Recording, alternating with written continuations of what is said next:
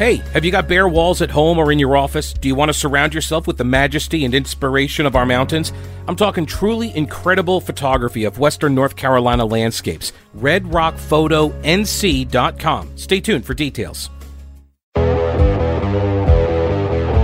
It's the Pete Kaliner Show. With more than 20 years as a reporter and radio host in North Carolina, Pete Kaliner is helping solve the world's problems one podcast at a time because he's a giver.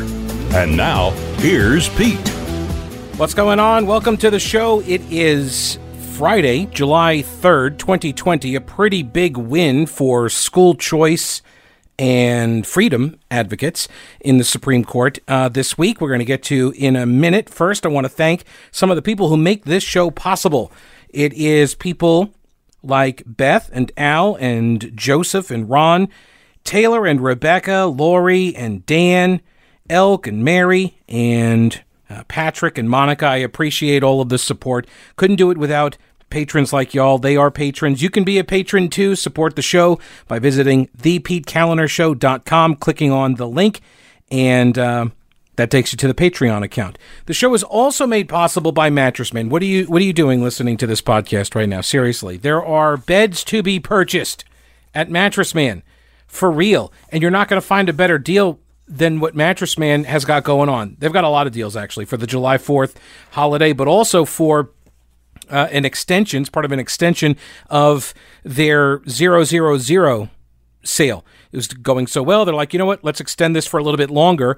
Uh, and so you can still take advantage of zero down, 0% interest for up to 24 months, and zero payments for three months. All right? It's been extended for you. Again, what are you doing listening to this podcast?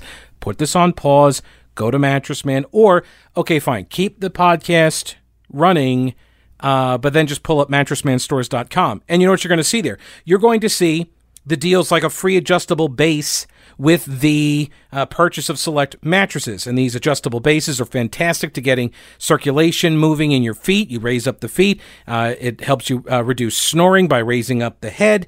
Uh, and they also have a free box spring with Biltmore mattress purchases like I said, these deals are just crazy. So uh, go on over to Mattress Man stores. They got four locations in Asheville, Arden, Hendersonville, but they do ship nationwide. So if you buy something on mattressmanstores.com, uh, they they will get it to you. If you are local, well, they deliver five star delivery service, a 120 day comfort guarantee. Okay, this is like this is like a no brainer. There's a no lose situation for you. Zero down, zero interest for 24 months, zero payments for 90 days, a 120 day comfort guarantee. You're basically sleeping for free for like months. Okay, go check them out. MattressManStores.com. Experience the difference at Mattress Man, buy local, and sleep better. In a ruling that is uh, going to open the door to more public funding for religious education, CNN reports the Supreme Court ruled in favor of parents in Montana seeking to use a state scholarship program to send their kids to religious schools. The court said that a Montana tax credit program that sent money directly to private schools could not exclude religious schools. So this was a five to four ruling written by uh, the majority opinion by Chief Justice John Roberts, who joined the court's four other conservative justices.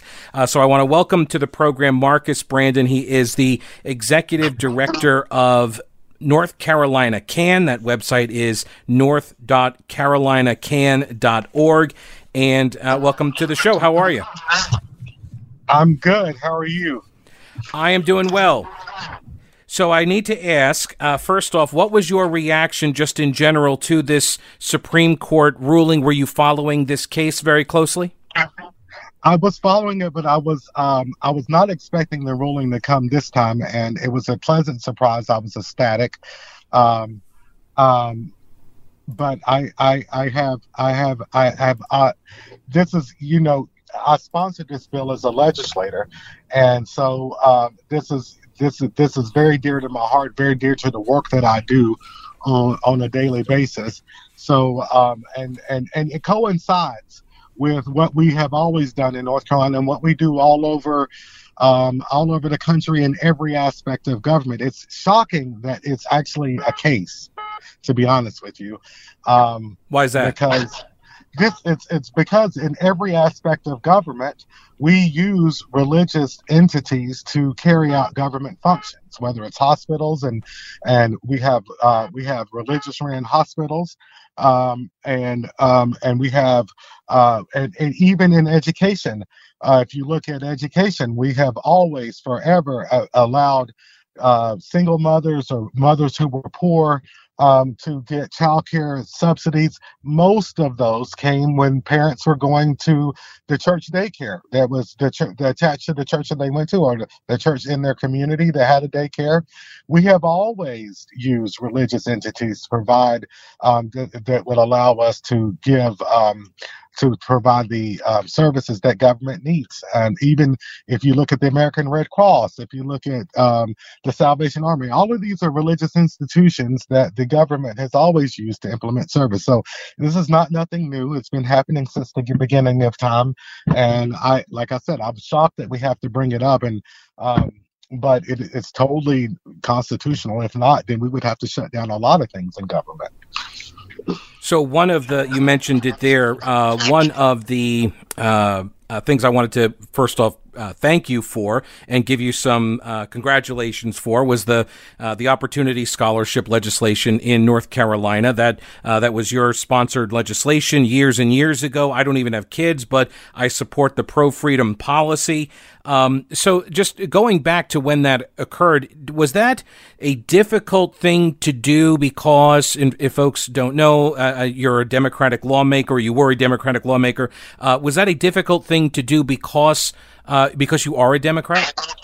It was difficult because uh, because they uh, it was difficult not the way people think. It was difficult. It wasn't a difficult uh, decision for me because I was the one that was representing my constituency. They were not. Um, because 75% of African Americans preferred a voucher program and and believe in choice. They actually believe in the voucher program more than they do charters.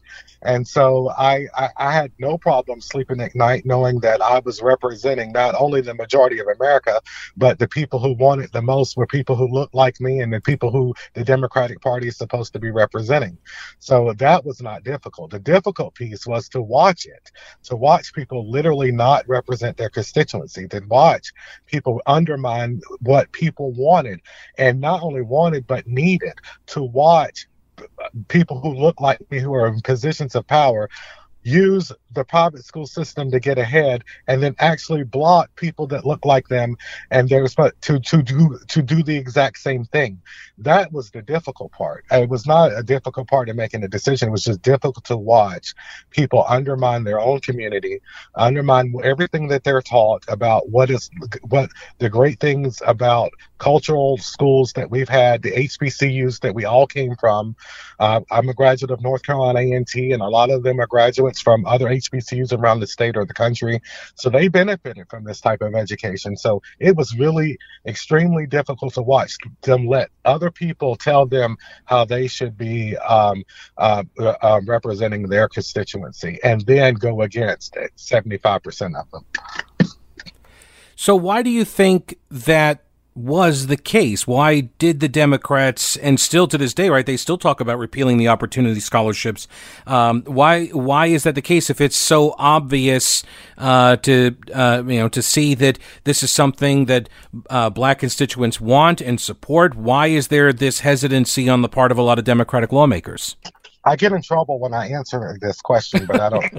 I've been in lots of trouble, but really, it is. It's a historical. We have historical. Um, uh, uh, uh, it, it's in our history for black elected officials and leaders to take cues from people who don't look like them.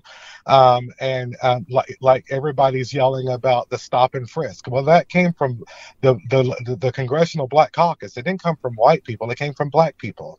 Um, and so, um, and so, the, and, and we have a history of, of, of, of allowing the people in the front to take the lead, and we kind of sit in the back and just glad we're in the in the room, and not knowing that the Democrats control, you know, is controlled by by by African American Democrats in North Carolina. The largest caucus in, in the North Carolina General Assembly is the Legislative Black Caucus. They are indeed the largest um, caucus in the Democratic Party, but if you always look, we always have a white majority, a minority leader. But the only reason why that happens is because we allow ourselves to take a step back and don't really represent our constituency from the front. And um, and so, if behind closed doors, most uh, uh, um, most legislators would tell you they agree with everything I'm talking about, but because of the teachers union, um, uh, um, who um, they, who they subscribe to, um, uh, who think uh, that they won't they won't touch the issue but um, but they, but but they, they but that is not unusual for um, black politicians and black leaders to be behind their black constituency because the interest is different and when you put politics in it um, you know people don't mind who they sacrifice hmm. so uh, one of the things I, uh, uh that uh, I find a unique parallel in our current uh, discussion uh, uh, in society with the police brutality and Black Lives Matter and uh, the the role of the police unions. And I just kind of I kind of think to myself, I wonder if a lot of these people who are making these arguments against the police unions uh, would apply these arguments to the teachers unions. I am doing my best. In fact, I sent out a tweet last week, and I've been meeting with some of the Black Lives Matter, um, um, some of these young young young people, and letting them know that um, that police that, that bad cops that are protected by police unions um, that, that that that incarcerate our kids at um, at, at, at, at rates that a disparity. It is absolutely no difference at all than when I have a teachers union who's protecting bad teachers who are suspending my kids at four times the rate for the same exact offense. And it has the exact same outcomes and 40 point academic achievement gaps, and three times more likely to get kicked out, four times more likely to drop out, all of these are numbers that have existed since the inception of integration. And I, I, and I am educating these young people, at least in my area, and I hope other school choice people are, um, that this issue that you have with, um, with, with, with injustice and equality and equity it, it, it, it, is huge in um, the police department, but it is way bigger in education, and the outcomes are bigger. And so what really so what really happens is is that because we fail in the education arena, it really becomes, you know, the outcome of how they get to the police. We call it the school to prison pipeline. We've called it that for years. And why activists cannot, why activists cannot, um, have not, have not, cannot, but have not been able to link the two um, and only concentrate on the prison part or the way we get to prison and not the school part um, is something we've got to change. No one should be getting a pass right now, especially since we're having such a great national conversation, and I guess especially since people are listening differently. But I do need. We have one. We have one problem on one side, but my Democrats, my Democratic friends, need to understand that you are not off the hook. That if you support policies that end up having black kids and, and, and black communities behind for over 60, 70 years, you are also a big part of this problem. And what this is the teachers union, who's mainly a white teacher, female teacher group, um, who has never been able to understand black kids and want to protect themselves from that reality is what we're dealing with. And so we, as a, as a group of folks, are going to have to uh, stop allowing that to be the bigger conversation. You have an issue as teachers about pay, but that is it. We, we have a lot more issues besides your pay. And so um, we can't allow that to drown out the conversation. Uh, all right, so let me uh, uh, uh, just go play devil's advocate here. I mean, there in North Carolina, I am often told there is no teachers union. So what's the big deal? It's just an association. This is uh, this is a state that doesn't have collective bargaining. So uh, it sounds like you're making an argument for a state that has high union numbers in the education sector. It's it's it, the, the, the, everybody that says that is being disingenuous.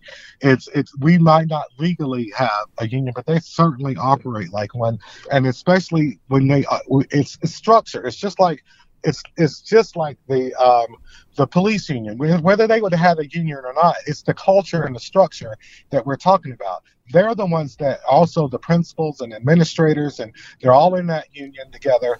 And so they're the ones that are able to protect teachers. And whether you have a law or not, every single principal across the state will tell you they can't get rid of a bad teacher. That's just fact no one has ever said anything different to me. And they do the lemon dance and they move teachers from here to there. Yeah. And and, and, and, and it happens because the teachers union has infiltrated the school board uh, the, the, school board at every level and in every county to make sure it is virtually impossible to get rid of kids. They didn't need a state law to do it. They went in and did it through doing it through to, by messing with superintendents and stripping their power and giving more power to a school board that they can control. That's how they did it. And technically, they don't have a law, but they certainly operate as a union, and they operate, and they're very powerful, and um, and they have been. So they can say that, but they do operate as one. And in fact, until 2010, the state was actually giving them money out of the check. We were actually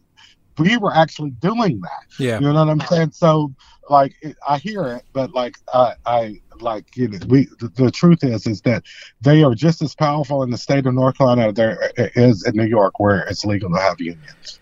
You mentioned uh, that uh, white females generally make up the teacher corps, and they have a, a historically uh, you know difficult time uh, identifying with and connecting with, I guess, you know, black boys uh, specifically. Um, my my sister uh, was a teacher up in New York in one of the, one of the worst school districts, and for example, she like her class all black kids and they didn't think she was white. They thought she was Puerto Rican because they didn't think a white person would ever teach in their school. And, um, th- and so I, I, I highlight that only because I wonder if we do a disservice if we, uh, if we, I don't know, try to, uh, foster, uh, at the risk of sounding, you know, 1960s, a segregated kind of atmosphere. Is that a risk I'm, that you I'm see? I'm not advocating a segregated atmosphere. I'm just stating fact. Yeah. In fact, I have a charter school um, that I'm on the board of, and all of my kids are black and, and brown, and most of my teachers are. But I would tell you this: but if you remove the kids and put white kids in there, we would have a problem not because we're racist, just because of cultural. I don't think any of the teachers are racist. I don't think that they even dislike black kids. That's not the point. The point is is understanding where people come from. And the data is right there in front of us. We know. We know that if a if a black kid has a black male teacher, they do about 30 points higher. It's not it's just cultural. People want to get people always want to make this a segregated conversation or do you believe in segregation. I'm just stating facts. Black teachers do well with black kids and and and but it's not realistic to think that all kids can have a black teacher so what i'm saying is when the teachers union wants to talk about pay and no accountability and whatsoever i need for I need for us to focus more on this cultural aspect because that's the biggest reason why kids are not doing well. It's not that either you have to believe black kids are not as smart as other kids, or you have to uh, like really look at why there's been a disparity and why there's been a disparity no matter how much money we put in it. In fact, the kids that are all whites, they get more money than everybody. Title One funds, you know, all, uh, and different other types of grants, they get more money than anybody in the world, but they still have the same outcome. So we're really going to have to look at what's the reasoning and um, and it's sitting right there in front of our face, and it has been sitting in front of our face for 50 years. But just like you just said, no one wants to have that conversation because that's a hard conversation. But it's a truthful conversation, and it's not. I'm not accusing anybody. I believe that most teachers go into the classroom and love every single child and want to do everything they can help them.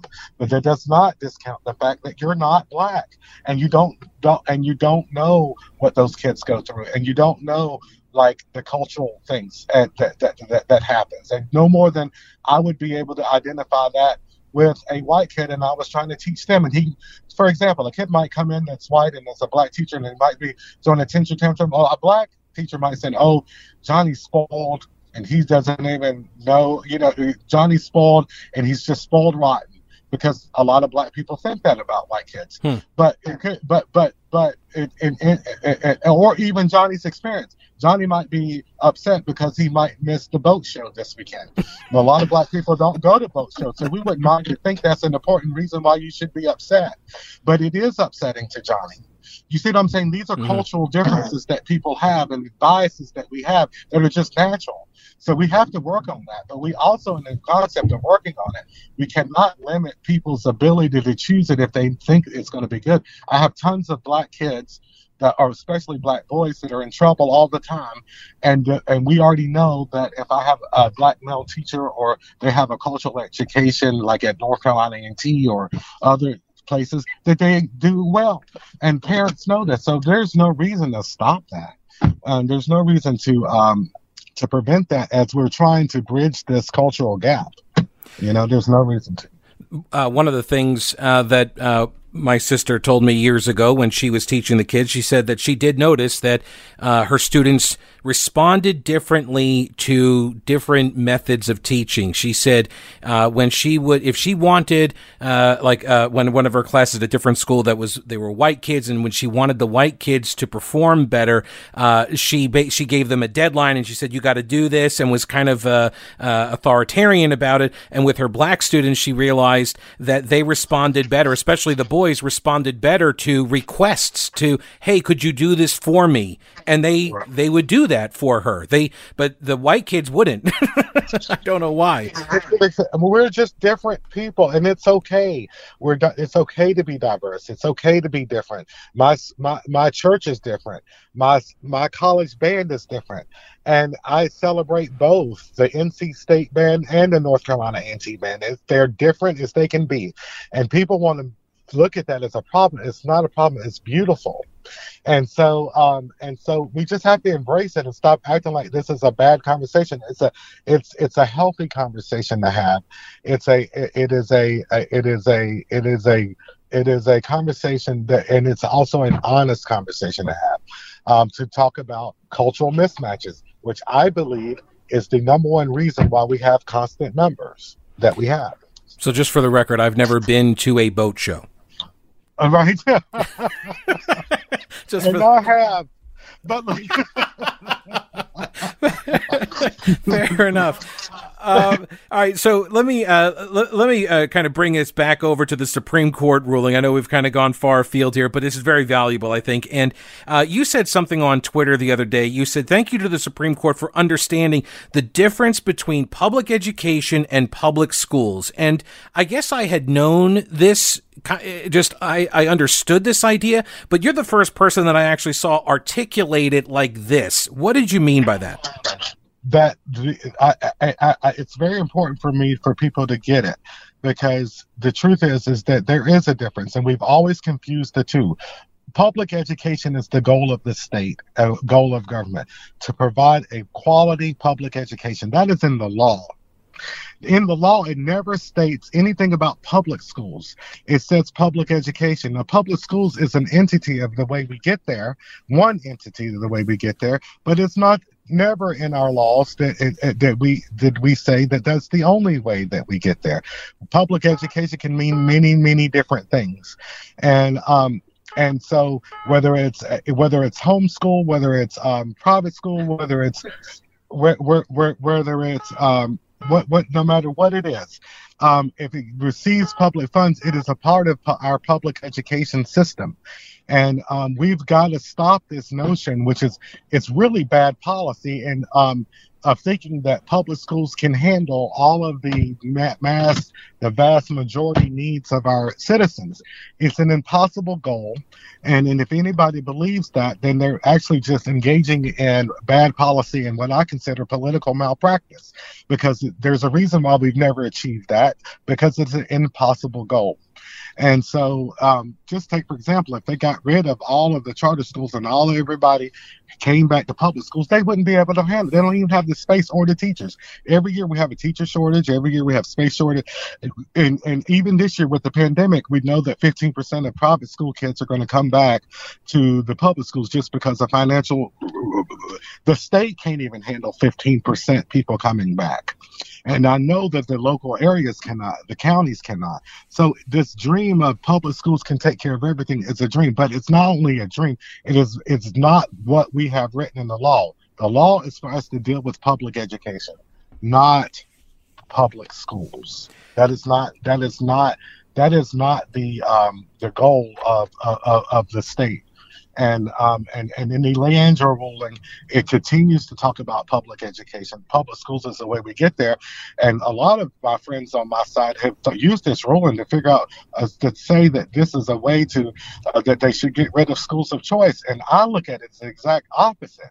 I look at it. The Leandro ruling has said that this, this entity over here, public schools, which is by the way the least accountable entity in the whole state, um, has not met its obligation.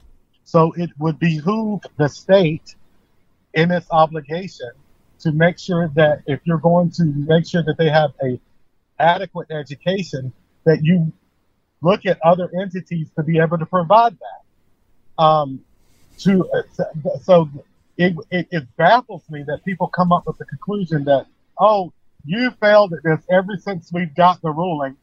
Not only have you failed at it since you've got the ruling, you have never moved the number one time I can read the Leandro report every year without even having to read it.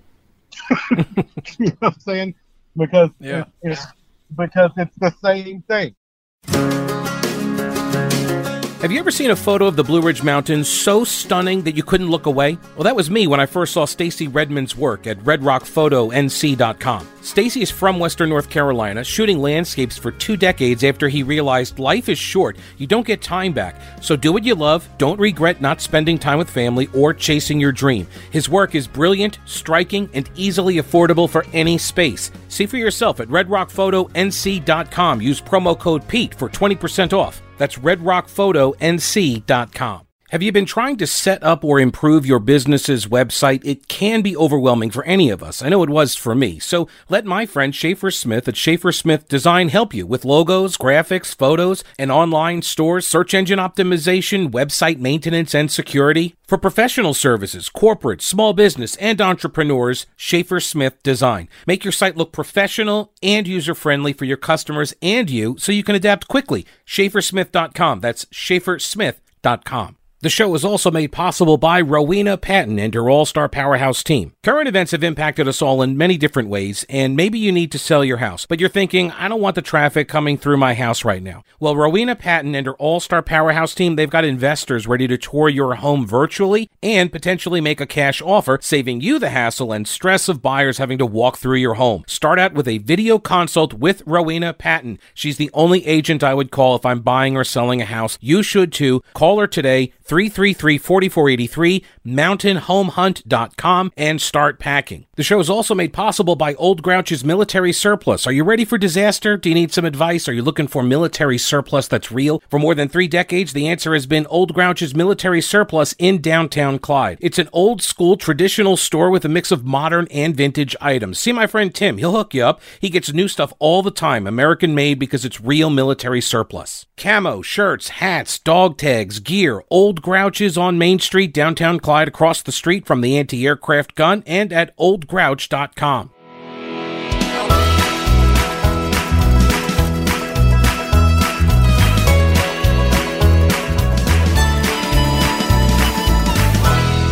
So let me give a background here, real quick, on the Leandro case. Uh, started um, was like early 90s. It was five low wealth counties. They sued the state and they claimed that North Carolina was not providing their kids with the same educational opportunities as students in higher income districts. The state Supreme Court ultimately said that the state's kids have a fundamental right to the opportunity to receive a sound basic education and that North Carolina had not lived up to that constitutional requirement. So they went back and forth on this case for years and years and in 2017, uh, they had an independent consultant uh, uh, chosen to make recommendations on how the state can ensure quality education for every kid.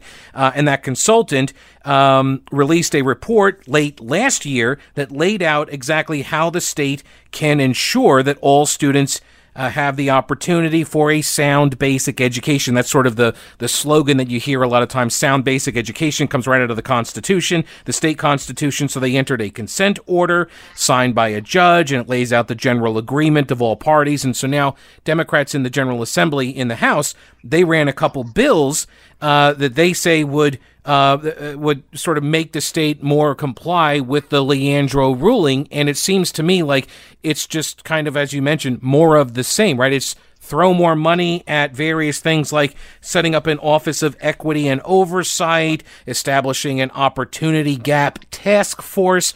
Do you think those things are going to work? No, it's just blah blah blah. It's just the same stuff.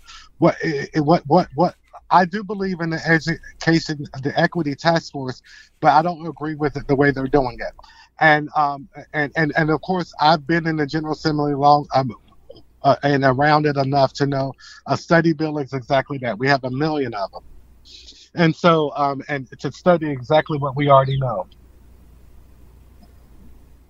Um, and we already know that study bills mean nothing, and we are, and you can do the equity task force, and so we already know, we already know this stuff. They've already known it for a long time, and and so to do a task force on on things that other states and our state and everybody else has already been telling you since 1977 and um, and and we have it, it's just what it is. And part of the conversation that i was t- uh, talking about earlier no one really wants to have and that's the cultural mismatch.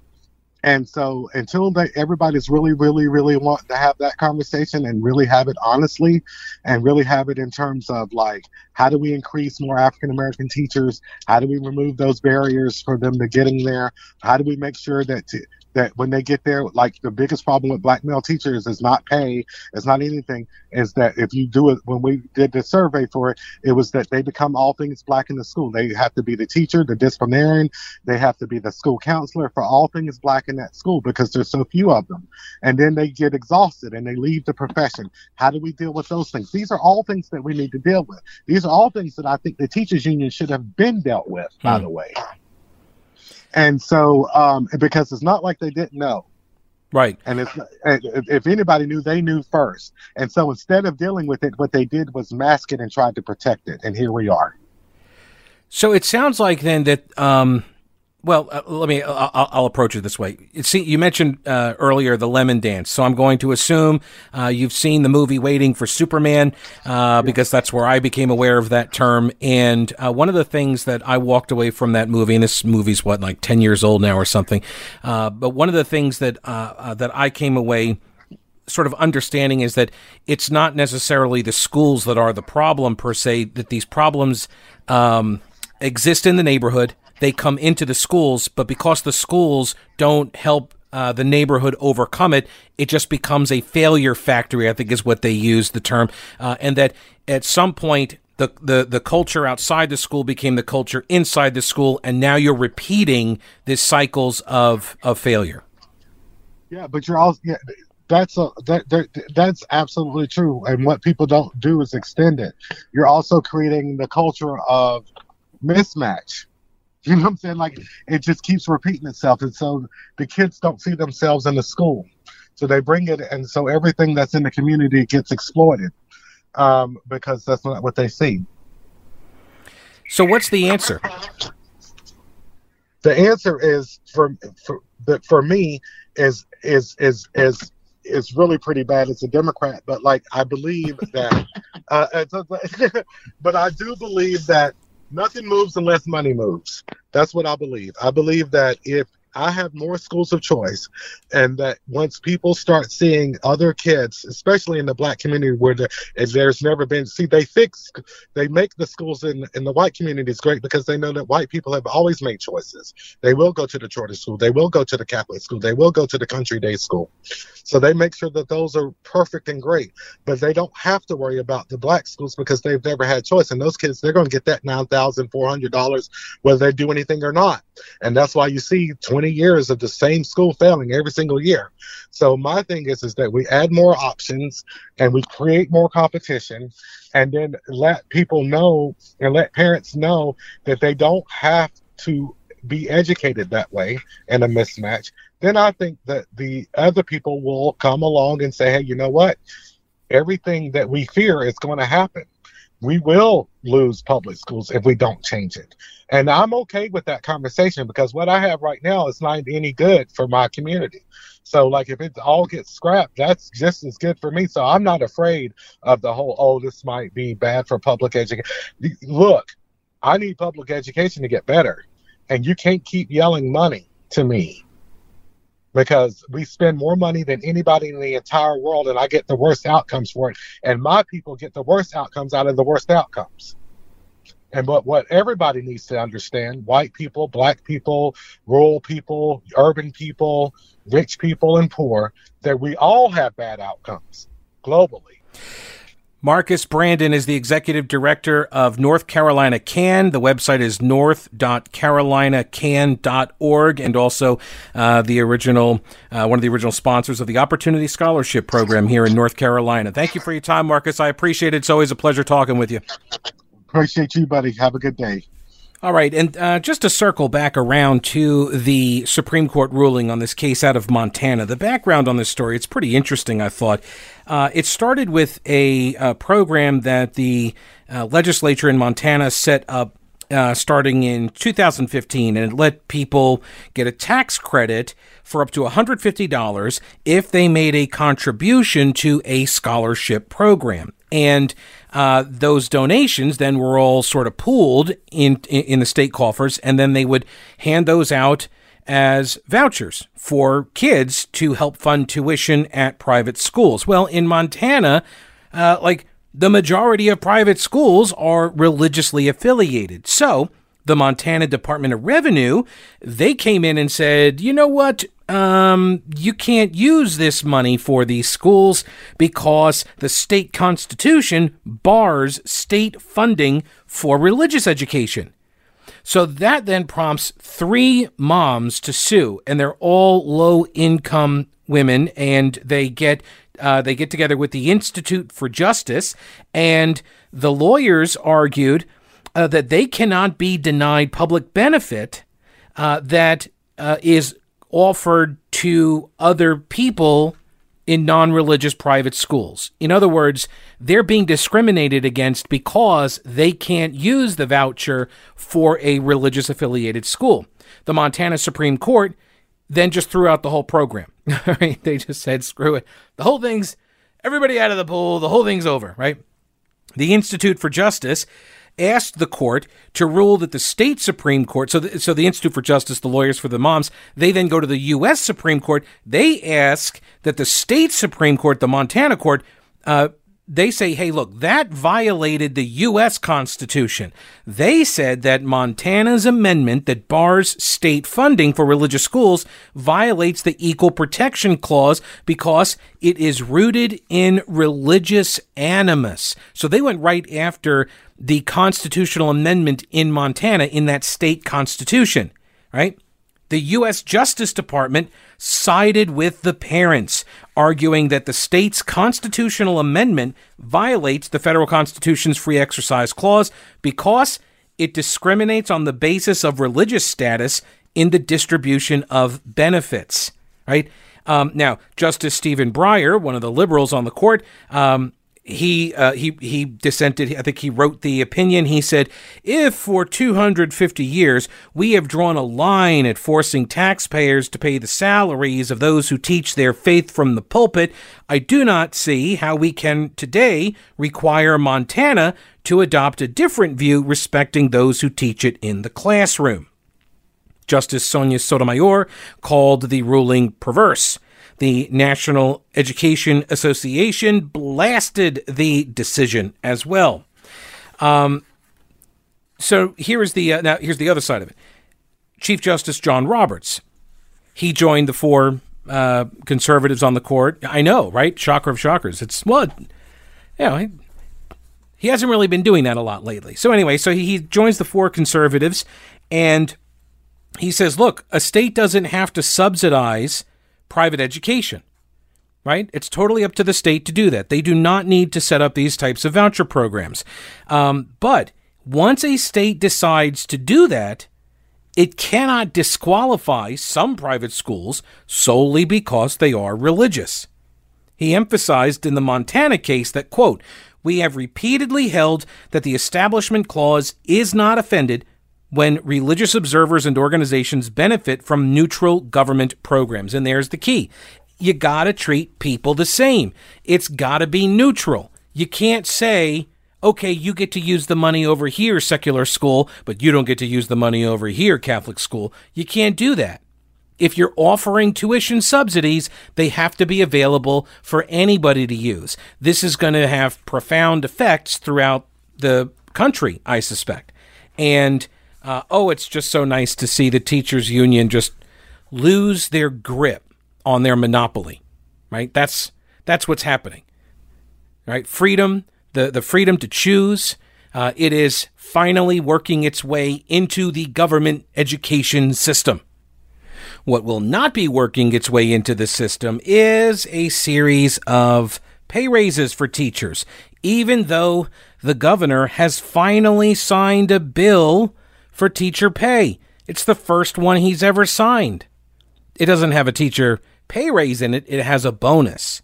After twice vetoing teacher pay raises last year, Governor Roy Cooper, he's never, by the way, he has vetoed every teacher pay raise that has come to his desk.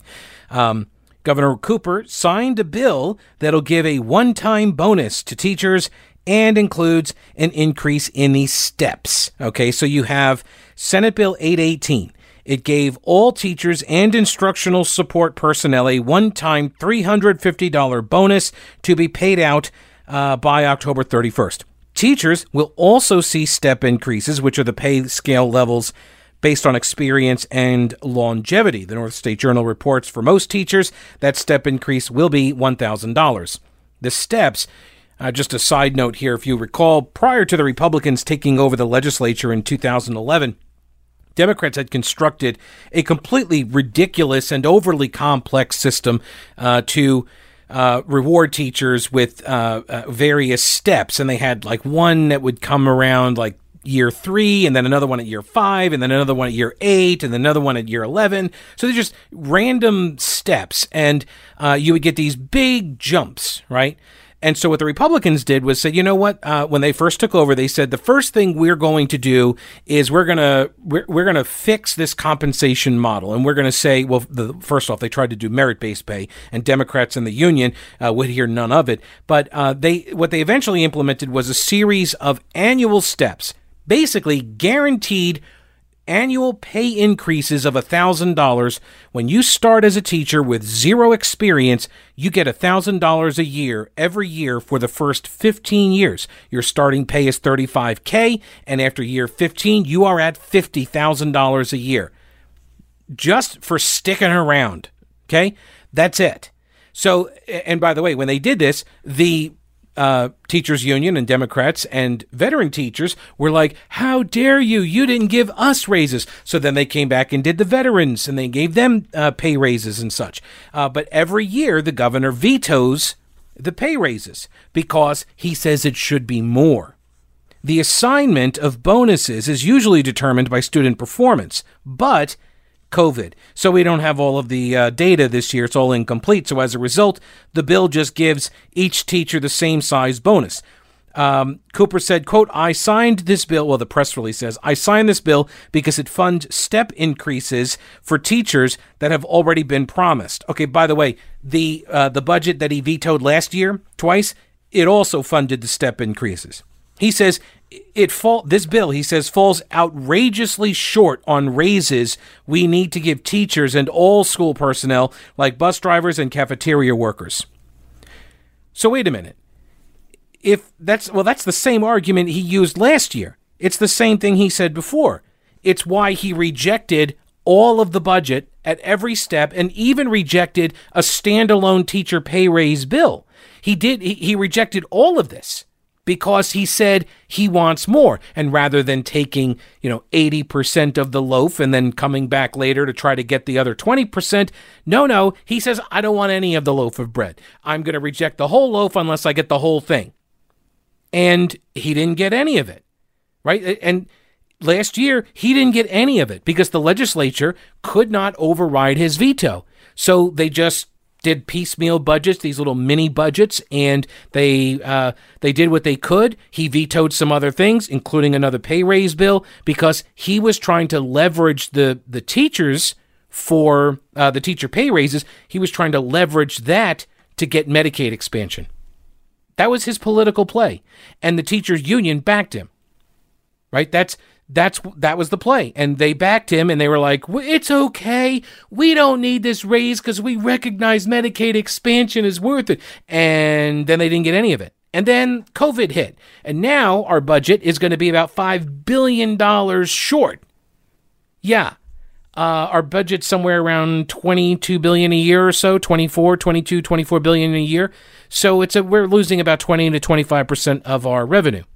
Guess who's not getting raises well, yeah, everybody in the private sector. But um, despite a budget shortfall estimated $5 billion, Democrats pushed for amendments in the session that just ended that included a one time bonus of $1,250 for teachers and $1,000 uh, bonus to non instructional employees. Um, by the way, l- let me just take a uh, let's let's take a side trip here. The average teacher pay in 2013 was just under $45,000 a year. In 2013, 45K. Um, then the Republicans start implementing pay raises. They do a 7% pay raise. They do an almost 4%. They do an almost 5%. They do another 3%. They do a 6.5%. That's one, two, three, four, five raises. And they try to do the sixth. They tried to do another one last year, and they couldn't do it because they got vetoed twice. So let me, uh, by the way, the average teacher pay now in North Carolina is $55,600. That does include local supplements. People are, people usually argue with me about the, well, that's because uh, that number is just, uh, it's an average, you know? Well, yes, it is. It's why it's called the average teacher pay. And it's always comical to me as to how important and relevant this data point becomes depending on whether Democrats need it or not. Right? So when the teacher pay average was very low, and we were, what, 47th or 49th in the country uh, by, uh, by the average teacher pay figure, then oh my gosh, this was the most important stat that you could ever need to know when talking about education funding average teacher pay. We're terrible. Republicans hate teachers. They want everybody stupid. Uh, they hate education. They're they're you know destroying the state and its legacy of uh, of of pro education policies, right?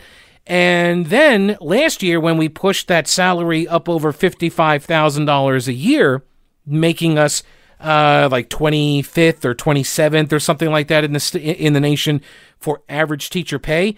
Well, now yeah, that, that stat isn't really that important anymore.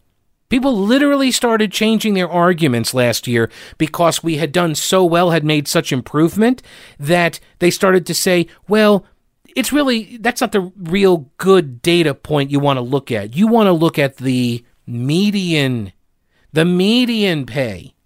You know, because all of these uh, salaries, they're just being inflated. The average salary is inflated because of all of these local supplements in the big school districts in Charlotte and Raleigh and such. Well, yeah, that's where most of the teachers are. So, yeah, it's going to have an impact on the data. I do find it interesting. So yeah, so so then they they reject it, and this is all union data, by the way. The NEA, National Teachers Union, they're the ones who come up with the list. They're the ones who put out this average teacher pay list in order to shame states into raising their pay, right? W- without any uh, thought paid to whether or not you should be getting paid that amount of money or like what's the spread and what's the cost of living like seriously if you if every state is paying its teachers uh, plus or minus ten thousand dollars from each other. Like let's say uh, the most expensive state's giving its teachers a you know ninety thousand a year on average, and the worst state is giving its teachers eighty thousand a year. Well, the worst state's going to be ranked 50th. But what does that mean, right? It's ranked 50th. Yeah, but the, the difference is $10,000. Also, a better measurement is include the cost of living. And so when you include the cost of living, then all of a sudden North Carolina doesn't look so bad because North Carolina has a pretty low, in general, cost of living. When you include that calculation, it takes us to 26th. So we're 26th in teacher pay. And the salary, on average, is about $57,000. That's what it works out to be in sort of real dollars based on cost of living adjustments. By the way, the number one state is Illinois. Illinois, 76,000. Uh, that's uh, top pay, or that's their, their pay with cost of living included, followed by Michigan, Pennsylvania, Georgia, Washington, Ohio, Massachusetts, and Iowa. The United States average is about 63,000, uh, but again, we're below the cost of living, na- uh, the average cost of living nationally. So uh, our teachers, they, they, may, if they make more money, the money goes further here. Uh, Tennessee is a little bit. Uh, they compensate their teachers a little bit more. It's fifty-seven six hundred. We're at fifty-seven three hundred, and South Carolina is behind us then at like fifty-four thousand. Uh, the worst, Hawaii. Hawaii. Democrat stronghold that that is. 33,000. That's essentially the average teacher pay in Hawaii when you include cost of living because Hawaii is very expensive to live. 33,000. Maine at 47,000, Montana at 48,000, Florida 49, South Dakota 49, and Washington D.C. at 49. See, so the spread is not huge. It's it's not a huge spread. Uh, but uh, the numbers are pretty good and Republicans are in charge, and so that means we can't use the average teacher pay as a number uh, to uh, to rank ourselves with, to compare ourselves with other states. We can't, right? Because it makes Republicans look good, and Democrats in the teachers union can't have that. In fact, this is kind of comical. I've been saving this for a little while. This is from the NCAE. It's their press release back when the Republicans first proposed Senate Bill 818. The the with the bonus. Here's here's what they said. Quote, the disrespect being shown to educators in this pay bill is egregious, said Mark Jewell, the president of the North Carolina Association of Educators.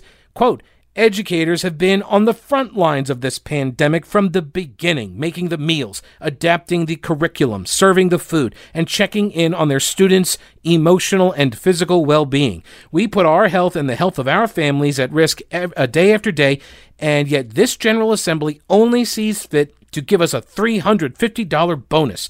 All other state employees are still scheduled to get their 2.5% pay raise on top of the 2.5% they got last year, when again, we received nothing. Like the gaslighting here by this guy, it's pretty remarkable, honestly. Like you didn't get a pay raise, idiot, because you guys threw your lot in with Cooper, who used you willingly as leverage to get Medicaid expansion, and you didn't get that. And then he wouldn't even take the clean bill. There was a clean bill offered to him that would have given teachers, what, a 4.9% pay raise. And he didn't take that either. Okay? You guys are backing the wrong horse. Sorry to say. They, the, the, the General Assembly, the Republicans, they offered you so many opportunities to break with Cooper and to take the and to to convince your fellow Democrats, basically in the General Assembly, to override the veto and give teachers a pay raise but you couldn't do it. You wouldn't do it, right? You made political calculations. And then the bottom fell out of the economy. Thank you, COVID. And now you got nothing. I shouldn't even say you got nothing. You got a $1,000 pay raise guaranteed every year for the first 15 years. You guys got your steps. And you're getting a $350 bonus. Now, you tell me how many people in the private sector are getting that kind of love during the downturn, if they even still have jobs. That's a wrap for this episode. Please remember, subscribe to the podcast. Get all of the cool stuff and exclusive content. The links are at thepetekalinershow.com and in the description of the podcast. Thanks so much for your support. We'll talk to you later. Have a great weekend. Don't break anything while I'm gone.